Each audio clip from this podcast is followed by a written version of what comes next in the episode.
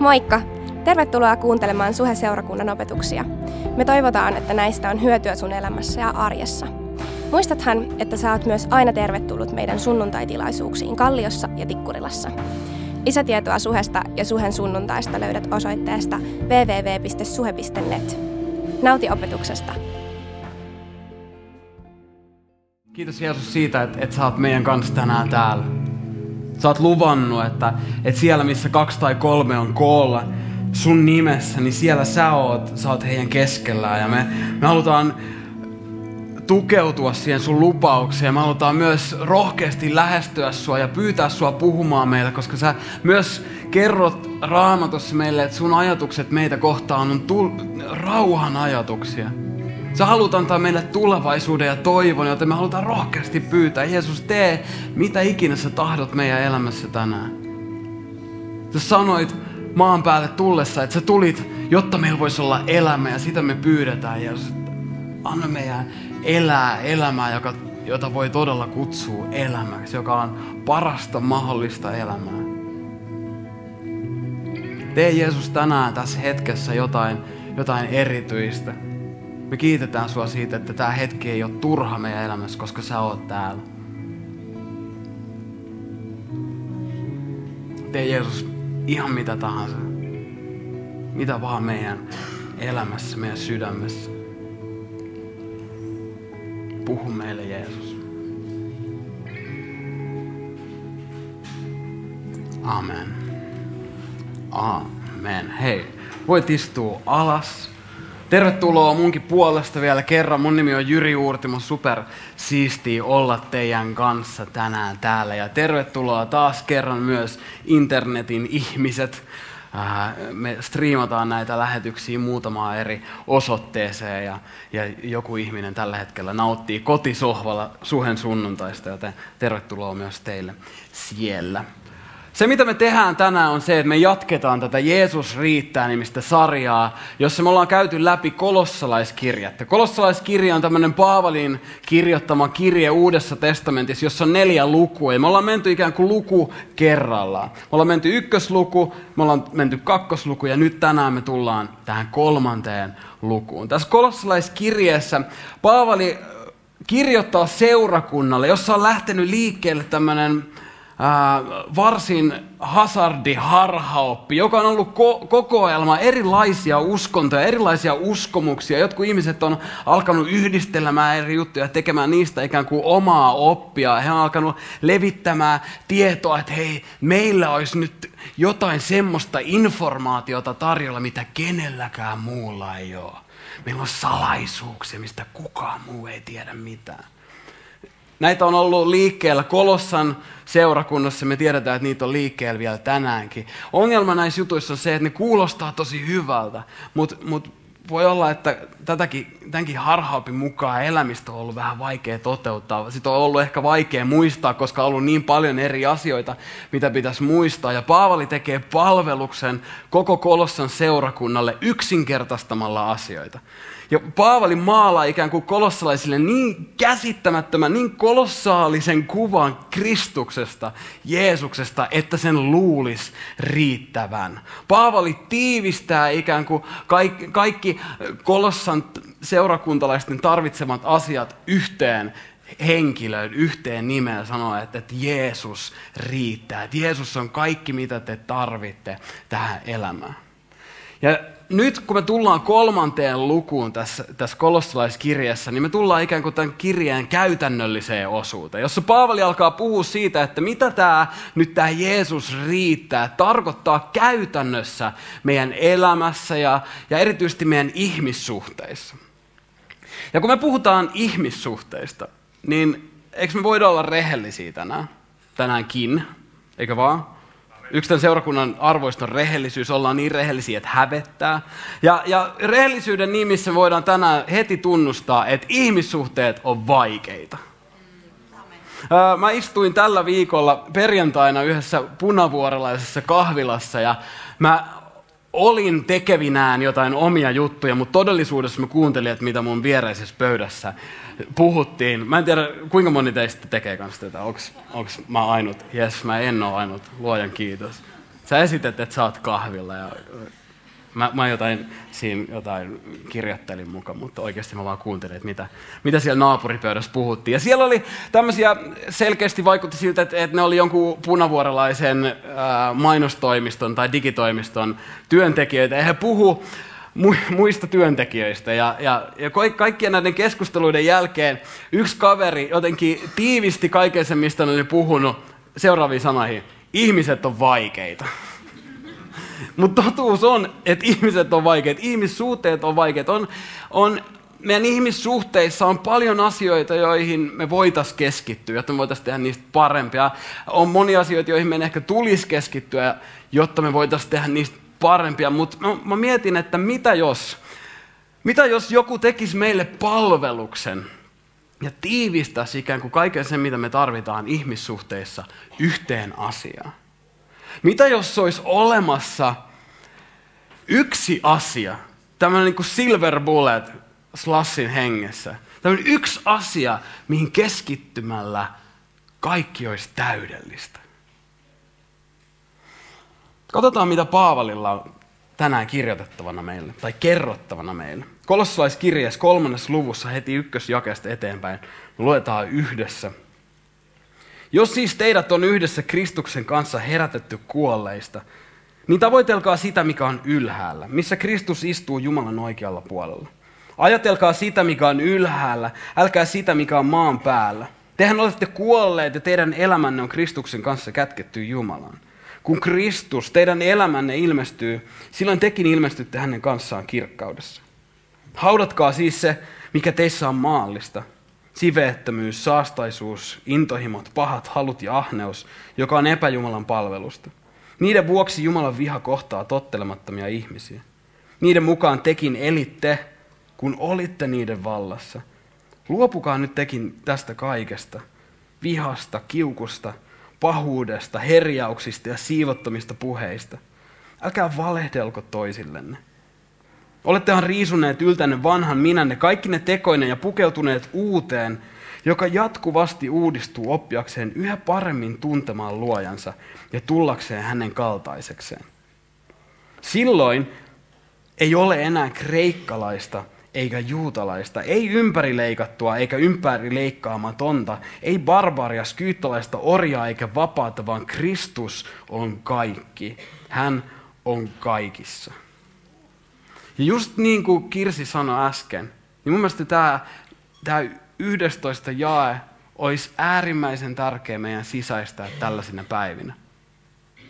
Koska Jeesus yksinkertaisesti tuhoaa kaikki raja-aidat, joilla me yritetään erotella ihmisiä. Ja sitten jae 12. Te, jotka olette Jumalan valittuja, pyhiä ja hänelle rakkaita. Pukeutukaa siis sydämelliseen armahtavaisuuteen, ystävällisyyteen, nöyryyteen, lempeyteen ja kärsivällisyyteen. Pitäkää huolta, että tulette toimeen keskenänne. Antakaa anteeksi toisillenne, vaikka teillä olisikin moittimisen aihetta. Niin kuin Herra on antanut teille anteeksi, niin antakaa tekin. Ja tämän päivän pääjae, jae 14. Mutta kaiken kruunuksi tulkoon rakkaus, sillä se tekee kaiken täydelliseksi. Tämän kolossalaiskirjeen alkupuolella me ollaan nähty aika paljon kaikkea vähän semmoista mystistä, jopa semmoista aika korkealentoista kamaa. Että Jeesus on ää, esikoinen ennen koko luomakuntaa syntynyt. Tai Jeesuksessa on kaikki tiedon ja viisauden aarteet kätkettynä. Ja tämänkin luvun alussa me ollaan vielä aika ikään kuin metatasolla, aika jossain yläpilvessä, mutta yhtäkkiä me laskeudutaan aika nopeasti varsin käytännölliseen elämään.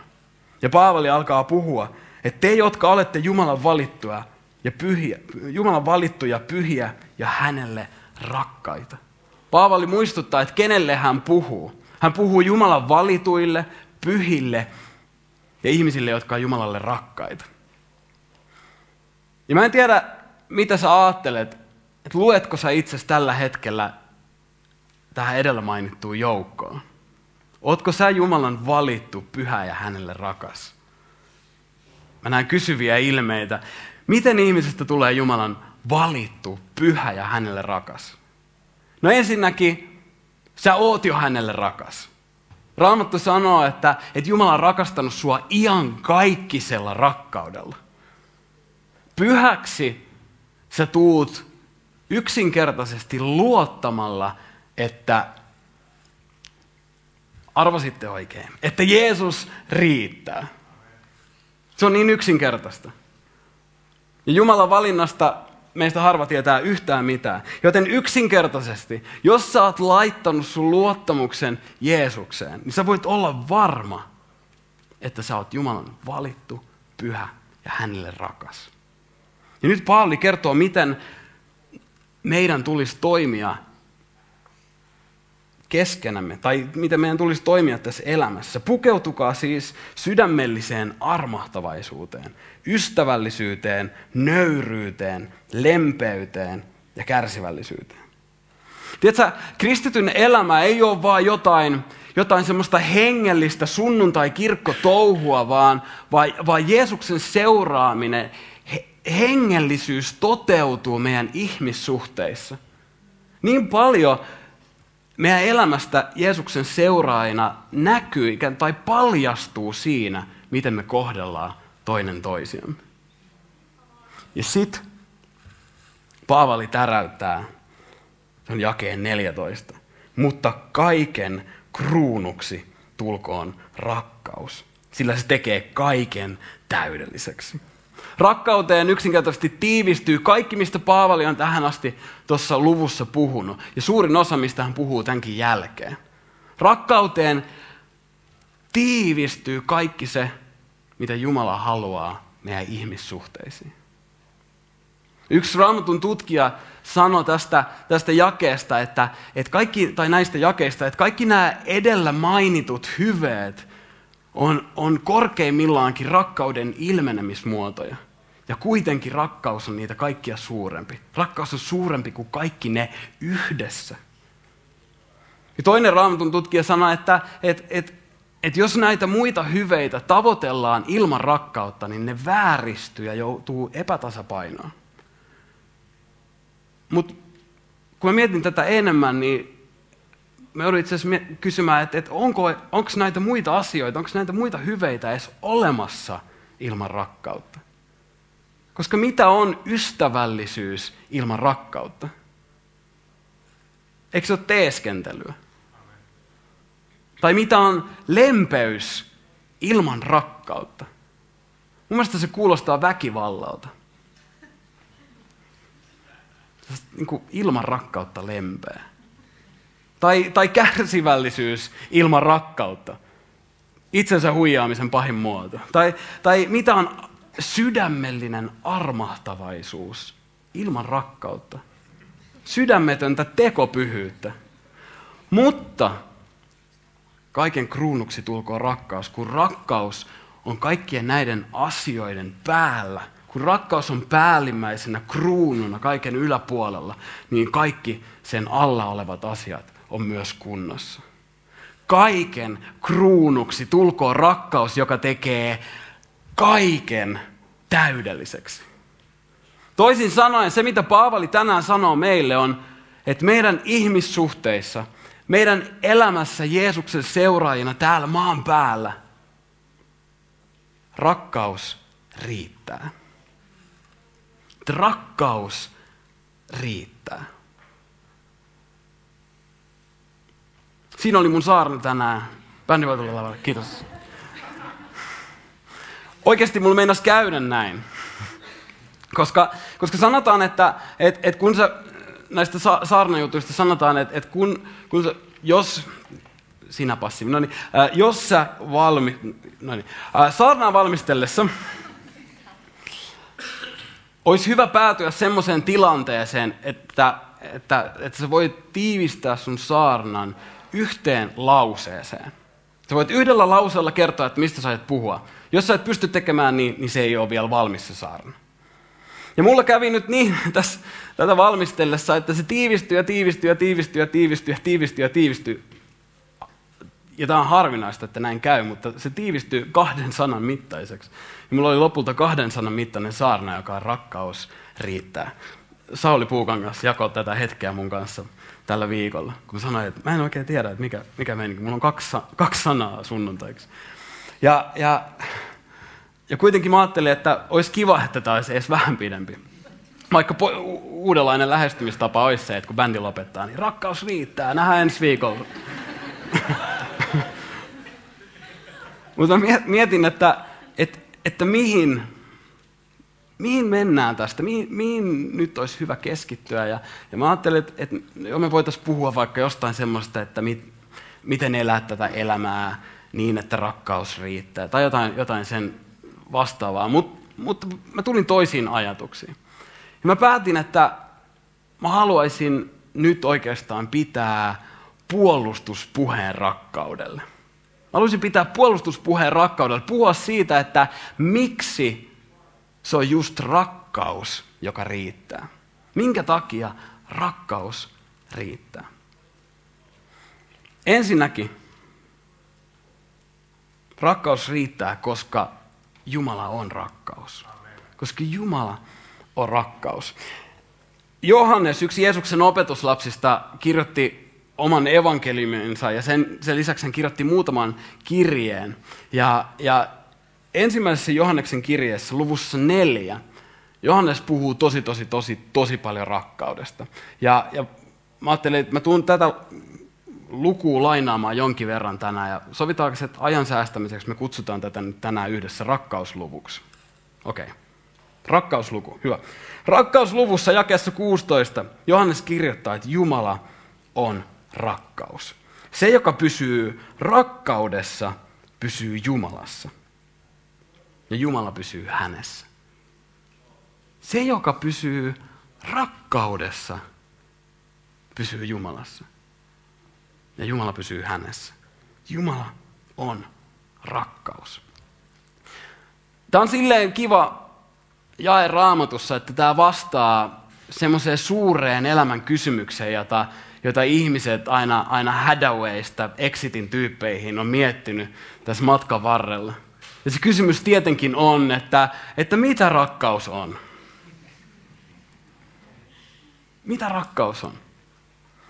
Mä ainakin huomaan käyttäväni nimittäin rakkaussanaa melko laveasti. Mä, mä saatan yhdessä lauseessa puhua siitä, että mä rakastan mun vaimoa ja että mä rakastan suklaata. Mitä, mitä rakkaus on? Tai, tai tämän kolossalaiskirjeen kohdalla. Jos rakkaus on nyt se, mikä tekee kaiken täydelliseksi, niin eikö se olisi aika kiva tietää, että mitä, mitä se rakkaus nyt siitä oikeasti on? Tämän lisäksi me vielä, vielä eletään ajassa, jossa me haluttaisiin erotella rakkaus ja Jumala toisistaan. Että ei nyt sekoiteta niitä kahta. Mitä tekemistä näillä kahdella asialla on toistensa kanssa? Tai, tai vaihto, vaihtoehtoisesti me ehkä haluttaisiin tehdä rakkaudesta Jumala. Mutta jos me tehdään rakkaudesta Jumala, niin me tullaan semmoisen ongelman luo, että kuka saa määritellä, että mitä rakkaus on. Jos rakkaus on Jumala, niin kuka sen määrittelee, että mitä, mitä rakkaus on? Mutta Johannes antaa meille yhden määritelmän. Johannes kertoo meille, että Jumala on rakkaus. Jumala, Jumala on rakkaus. Ja mä, kun mä sanon nämä sanat ääneen, niin mä kuulen joidenkin teidän kun mielen huutavan mulle vastaan, että Jyri, voisitteko te olla vielä vähän enemmän naiveja? Just tämän takia mä en tykkää kristityistä. Te olette niin sairaan yksinkertaisia. Mitä rakkaus on? No Jumala on rakkaus. Te omitte teidän Jumalalle kaikki siistit jutut vielä. Mutta mun täytyy myöntää, että mä, mä en tiedä tarkalleen, mitä, mitä Johannes tarkoittaa, kun hän sanoo, että Jumala on rakkaus. Mutta se, se, mitä mä tästä ymmärrän, on se, että jos mä haluan oppia rakkaudesta, niin, niin mun on hyvä lähestyä Jumalaa ja opetella hänen kanssaan. Ja ainakin toistaiseksi Mä oon kokeillut tätä ja toistaiseksi mä en ainakaan joutunut vielä pettymään. Vaan se rakkaus, mistä Jumala on mulle opettanut on osoittautunut varsin kauniiksi. Jumala on rakkaus. Ja tässä samassa jakeessa vähän aikaisemmin Johannes vielä kirjoittaa, että, että me olemme oppineet tuntemaan Jumalan rakkauden kaikkia meitä kohtaan. Huomaa taas kerran kaikkia meitä kohtaan. Jos sä epäilet tänään, että oot sä Jumalalle rakas, niin kuule nämä sanat. Me olemme oppineet tuntemaan Jumalan rakkauden kaikkia meitä kohtaan. Ja uskomme siihen. Taas kerran, kuuletko sen, mitä Johannes sanoo, tai huomaatko sen, mitä Johannes tekee? Hän, hän kirjoittaa, että me olemme oppineet tuntemaan Jumalan rakkauden meitä kohtaan ja uskomme, ei häneen, vaan uskomme siihen. Me uskomme rakkauteen tässä, tässä rakkausluvussa Johannes koko ajan pelaa, ikään kuin heittelee sinne tänne, jotenkin sekoittaa koko ajan Jumalaa ja rakkautta. Silleen, että to, tälle peruskristittynä melkein vaikea pysyä kärryllä. Että eikö, he, se, se, se kirjoitti, että Jumalan rakkaus, se joka pysyy rakkaudessa, pysyy Jumalassa. Eikö sen pitäisi oikeasti olla niin, että se joka pysyy Jumalassa, pysyy rakkaudessa? Mutta Johannes kirjoittaa, että se joka pysyy rakkaudessa, pysyy Jumalassa. Tai me olemme oppineet tuntemaan Jumalan rakkauden ja me uskomme siihen – me uskomme rakkauteen. Ja mä uskon, että nämä asiat on niin käsi kädessä, koska, koska niin sen kuuluu olla. Jos sä uskot Jumalaan, niin luonnollisena seurauksena sun tulisi uskoa rakkauteen. Koska Jumalalla ei ole koskaan ollut mitään muuta päämäärää, mitään muuta tarkoitusta maan päällä tai ylipäänsä kuin rakkaus. Ja jos sä uskot Jumalaan, mutta et usko rakkauteen, niin me ollaan pulassa. Koska mikä silloin motivoi Jumalaa? Mutta rakkaus riittää Jeesuksen seuraajalle, koska, koska Jumala on rakkaus.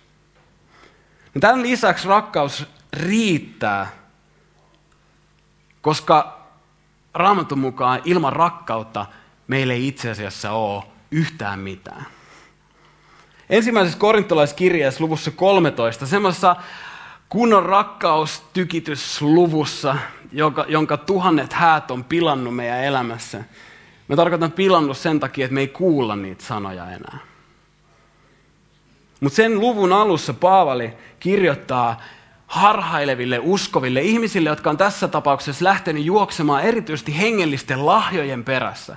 Nostanut ikään kuin ne jalustalle ja tehnyt niistä tärkeimmän tavoiteltavaan asian heidän elämässä. Niin heille Paavali kirjoittaa, että vaikka minä puhuisin ihmisten ja enkelien kielillä, mutta minulta puuttuisi rakkaus, olisin vain kumiseva vaski tai helisevä symbaali. Mä oon rumpali koulutukseltani. Ja nyt mä oon tässä. Mutta mä veikkaan, että kukaan teistä, paitsi joku niin äärimmäinen taidehörhö, ei ole ollut semmoisella keikalla, jossa on yksi esiintyjä, jolla on semmoinen pieni standi tossa, jossa on semmoinen symbaali, ja sitten se vaan hakkaa sitä symbaalia. Tässä pelkkä pelti on vaan maailman turhin asia. Ja Pauli sanoi, että, vaikka me puhuttaisiin enkelien kielillä, mutta meiltä puuttuisi rakkaus, niin se olisi ihan yhtä turhaa. Kaikki rumpalit sanoo, no, Pauli jatkaa, vaikka minulla olisi profetoimisen lahja, kuinka moni haluaisi? Vaikka tuntisin kaikki salaisuudet ja kaiken tiedon. Vaikka minulla olisi kaikki usko niin, että voisin siirtää vuoria. Eikö se olisi aika siistiä, jos olisi tämmöinen usko? Mutta minulta puuttuisi rakkaus. En olisi mitään. Vaikka jakaisin kaiken omaisuuteni nälkään näkeville, vaikka mä olisin maailman anteliain henkilö, vaikka antaisin polttaa itseni tulessa, vaikka mä vapaaehtoisesti suostuisin marttyyriksi, mutta minulta puuttuisi rakkaus, en sillä mitään voittaisi. Mä toivon, että sä kuulet nämä sanat tuoreella tavalla. Koska se, mitä Paavali tekee, on, on se, että Paavali asettaa rinnakkain rakkauden ja ei minkään. Joten toisin sanoen rakkauden on oikeastaan riitettävä. Ja jos se ei riitä, niin sit meillä ei ole mitään. Ja Johannes myös tukee tätä siellä rakkausluvussa, jakeessa kahdeksan. Hän sanoi, että joka ei rakasta, ei ole oppinut tuntemaan Jumalaa. Sillä Jumala on rakkaus. Toisin sanoen, rakkaus on suurin todiste Jumalan työstä meidän keskellä, meidän elämässä. Helposti me voitaisiin ajatella, että okei, että sit kun, sit kun on paljon semmoisia hengellisiä voiman ilmentymiä ja sairaita paranee ja kaikkea näin, niin sitten me tiedetään, että Jumala on paikalla. Sitten me tiedetään, että Jumala tekee työtä meidän keskellä. Tai että kun ihmiset alkaa menestyä tai kun on tarpeeksi vahvoja tunteita, tarpeeksi kylmiä väreitä, niin sitten me voidaan tietää, että nyt Jumala on paikalla. Nyt Jumala tekee meidän keskellä jotain. Mutta raamatun mukaan todellisuudessa rakkaus on suurin todiste siitä, että Jumala tekee jotain meidän keskellä. Siellä, missä Jumala on, siellä on rakkautta enenevissä määrin. Ja kolmanneksi rakkaus riittää, koska, koska rakkaus on nimenomaan se, mihin Jeesus meitä kutsuu. Rakkaus on se, mihin Jeesus meitä kutsuu. Johanneksen evankeliumissa luvussa 13 Johannes tallentaa Jeesuksen sanat. Jeesus sanoo, että minä annan teille uuden käskyn. Rakastakaa toisianne. Rakastakaa toisianne. Niin kuin minä olen rakastanut teitä, rakastakaa tekin toinen toistanne. Kaikki tuntevat teidät minun opetuslapsikseni, jos te rakastatte toisianne. Mä oon sanonut teille joskus aikaisemmin, kun Jeesus sä jankkaat. Ehkä Jeesus haluaa todella, että me kuultais se, mitä hän haluaa sanoa meille. Rakastakaa toisianne. Rakastakaa toisianne. Ja sä voit olla varma, että se, mitä Jumala haluaa sussa tehdä, on kasvattaa rakkautta. Se, se, se, se missä, mistä Jumala haluaa sulle opettaa, on rakkaus. Rakkaus on se, miten me mennään syvemmälle Jumalan kanssa.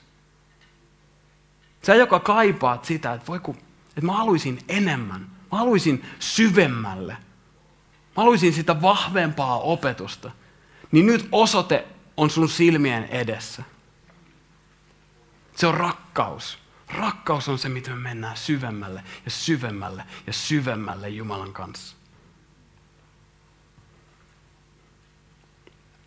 Ekas Johanneksen kirjeessä, siellä rakkausluvussa, jakes 12 Johannes kirjoittaa, että mutta jos me rakastamme toisiamme, Jumala pysyy meissä ja hänen rakkautensa on saavuttanut meissä päämääränsä. Jos me rakastamme toisiamme, Jumala pysyy meissä ja hänen rakkautensa on saavuttanut meissä päämääränsä. Make haastoi meitä kysymään viime viikolla, että et, et, kysymään itseltämme, että onko mun suhde Jeesuksen kanssa menossa johonkin. Onko siellä elämää, onko siinä liikettä? Ja yksi hyvä tapa arvioida sitä tilannetta on kysyä itseltään, että onko rakkaus kasvanut mun elämässä? Onko rakkaus kasvanut mun elämässä? Koska Jumalan päämäärä sun elämässä on kasvattaa rakkautta. Kaikkein kypsin kristitty on kaikkein rakastavin kristitty. Ei ole mitään muuta kypsyyden muotoa kuin rakkaus. Kaikkein kypsin kristitty on kaikkein rakastavin kristitty. Ehkä sen takia Filippiläiskirjeessä siellä alussa Paavali kirjoittaa heille, että rukoilen myös, että teidän yllätys, yllätys, rakkautenne kasvaisi ja yltäisi yhä parempaan ymmärrykseen ja harkintaan. Teidän rakkaus yltäisi parempaan ymmärrykseen ja harkintaan. Niin, että osaisitte erottaa, mikä on tärkeää. Kun meidän rakkaus kasvaa, niin me opitaan erottamaan, mikä on tärkeää. Ja säilyisitte puhtaina ja moitteettomina odottaessanne Kristuksen päivää. Mä tiedän, että moni kristitty on, on halu puhua pyhityksen puolesta. Että meidät on kutsuttu kasvamaan Jeesuksen seuraajina. Ja se on ihan totta. Mä oon ihan samaa mieltä ja mä oon samoilla linjoilla. Ja nyt Paavali näyttää meille, miten, miten se tapahtuu. Että jos säilyisitte puhtaina ja moitteettomina odottaessanne Kristuksen päivää, miten se tapahtuu? Sitä kautta, että meidän rakkaus kasvaa. Ja tuottaisitte Jumalan kunniaksi ja kiitokseksi runsain mitoin hyvää hedelmää. Kuka haluaisi elää elämää, joka, joka tuottaa vain Jumalalle kunniaa ja, ja, ja saa aikaa hyvää hedelmää ympärillään? Kyllä mä haluaisin. Ja se tapahtuu, kun rakkaus saa kasvaa sun elämässä. Tuottaisit Jumalan kunniaksi ja kiitokseksi runsaimmiton hyvää hedelmää, jonka saa aikaan Jeesus Kristus. Kun rakkaus kasvaa sun elämässä, niin Jeesus saa myös lisää tilaa tehdä työtä sussa ja sun kautta. Ihan samalla tavalla kuin Paavali, niin me uskotaan, että, että jotta sä voit elää sitä elämää, jonka Jumala on sulle tarkoittanut, niin sä et tarvi monia eri, eri asioita, vaan yksi asia riittää. Ja se lukee tuolla screenillä. Jeesus riittää. Ja jos Jeesus riittää, niin silloin käytännössä rakkaus riittää. Paavali yksinkertaistaa meille asioita. Rakkaus riittää.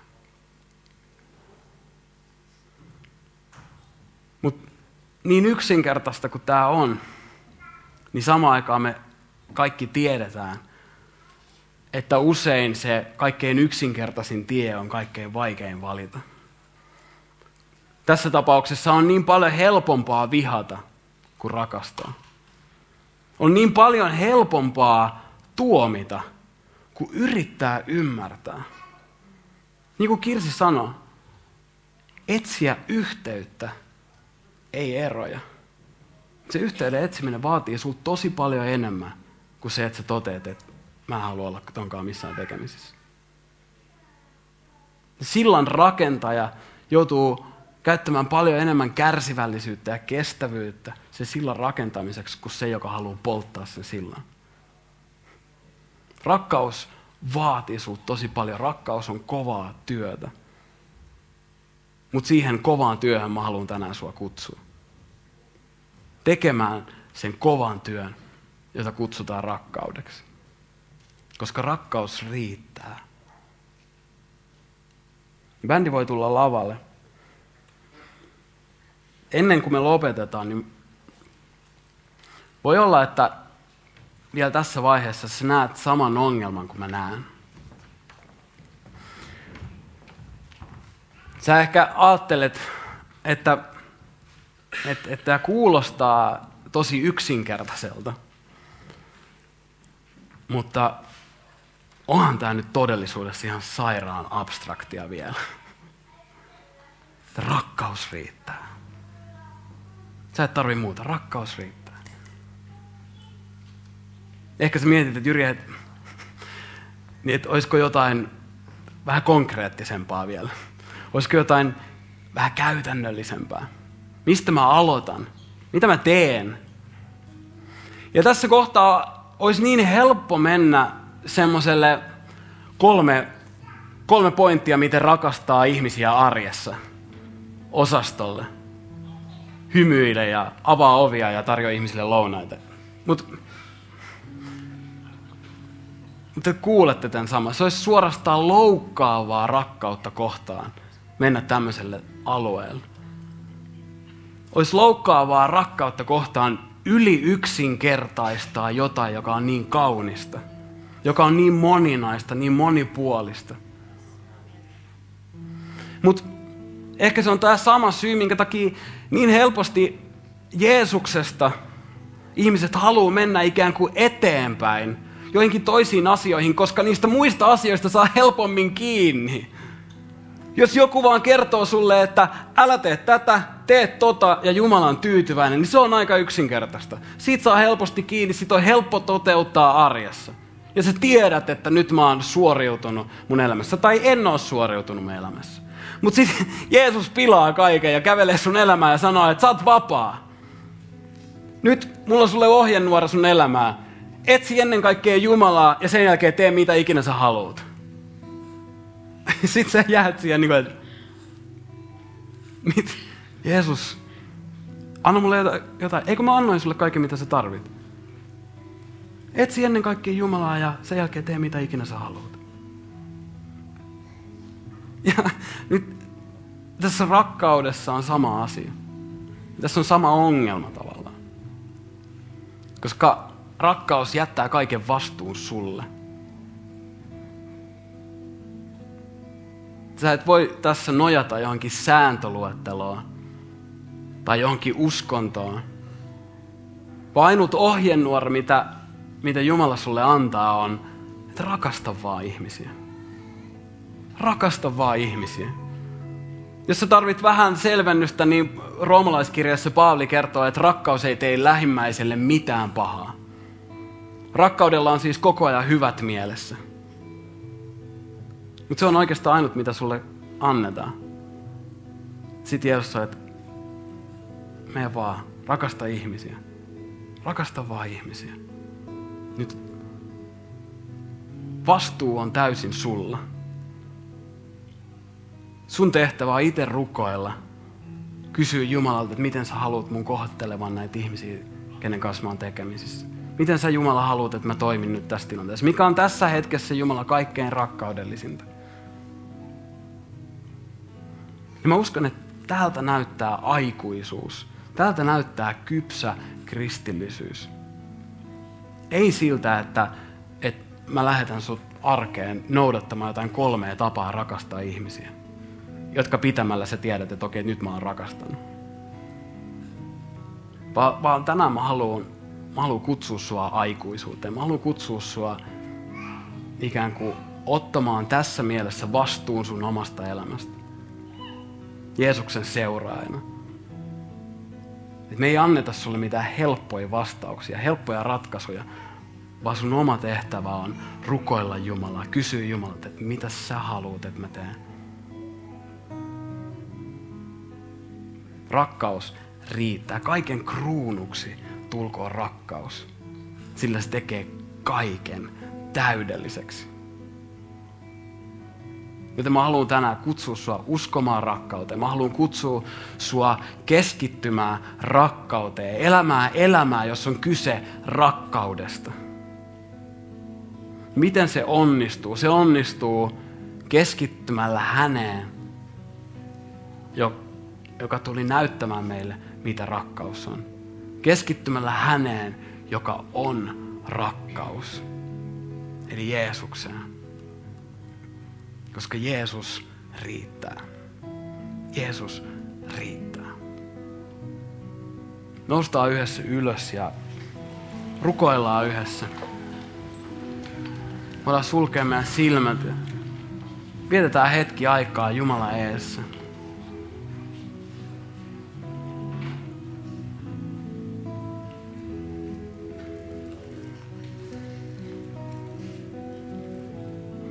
Kiitän Jeesus sua siitä, mitä sä teet meidän elämässä.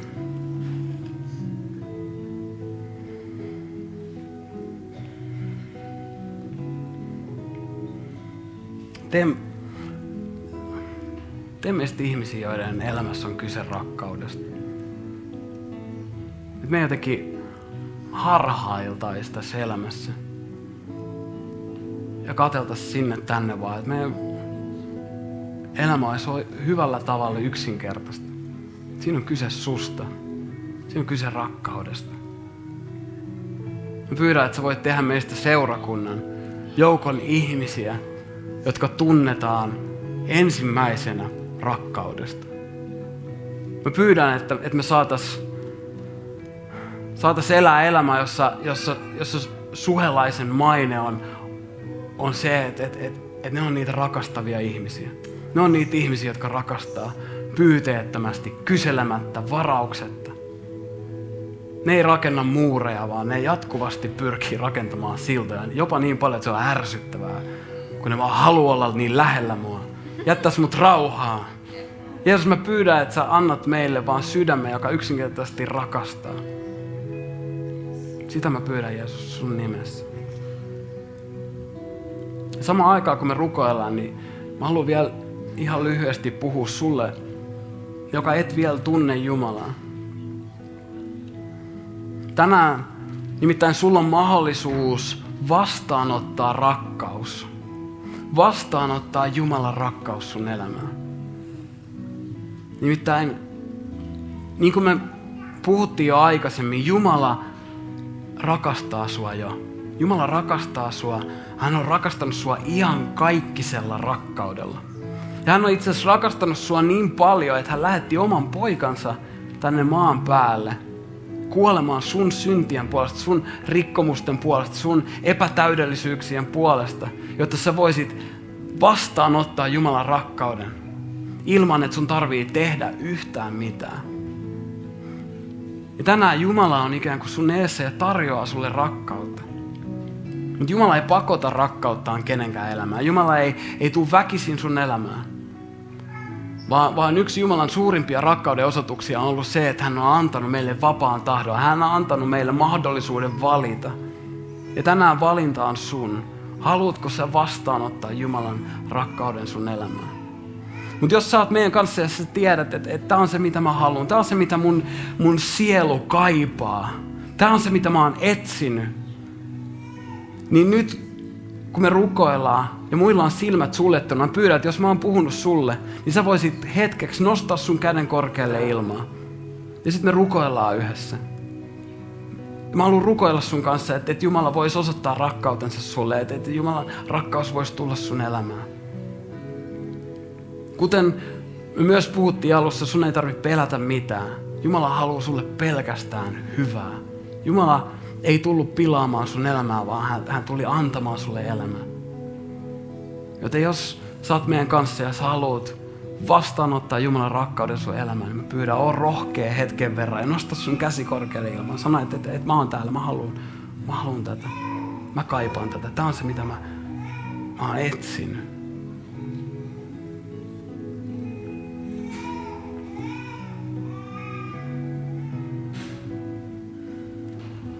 tehdään niin, että, että rukoillaan yhdessä. Rukoillaan niin kutsuttu syntisen rukous. Jos me saadaan tunnustaa meidän synnit, me saadaan vastaanottaa anteeksianto. Saadaan vastaanottaa armo. Jumalan ansioton rakkaus meidän osaksi. Joten rukoillaan seurakunta yhdessä. Rakas Jeesus, Mä olen tehnyt syntiä sua vastaan. Ja mä tarvitsen sun anteeksiantoa. Kiitos, että sä kuolit mun puolesta ristillä. Ja kärsit mun syntien rangaistuksen. Nyt Jeesus, pelasta mut. Oo mun elämän Herra. Tästä päivästä eteenpäin aina mun elämän loppuun asti. Amen. Amen. Hei, laitetaan käsiä yhteen. Annetaan Jumalalle isot aplodit. Nyt te, jotka olette Jumalalle rakkaita, pyhiä, Jumalan valittuja. Meillä on paljon kiitettävää. Ylistäminen tarkoittaa sitä, että me kiitetään Jumalaa hänen, hänen rakkaudesta. Että me muistutetaan meidän sielu, että älä unohda mitä hyvää hän on sinulle tehnyt. Joten eikö me tehdä niin, että lauletaan yhdessä. Jos se susta tuntuu luontevalta, niin nostetaan meidän kädet Jumalan puoleen. Lauletaan hänelle, kiitetään häntä ja julistetaan vielä kerran meidän elämää, että Jeesus riittää. En muuta tarvitse. Lauletaan yhdessä. Kiitos, että kuuntelit. Ota rohkeasti yhteyttä, jos haluat tietää lisää suhesta. Sä löydät meidät Facebookista, Instagramista ja Twitteristä nimellä Suhe-seurakunta. Jos sä haluat olla mukana tukemassa tätä työtä taloudellisesti, siihen löydät ohjeet kotisivuiltamme osoitteesta www.suhe.net. Nyt mä toivotan sulle siunattua viikon jatkoa.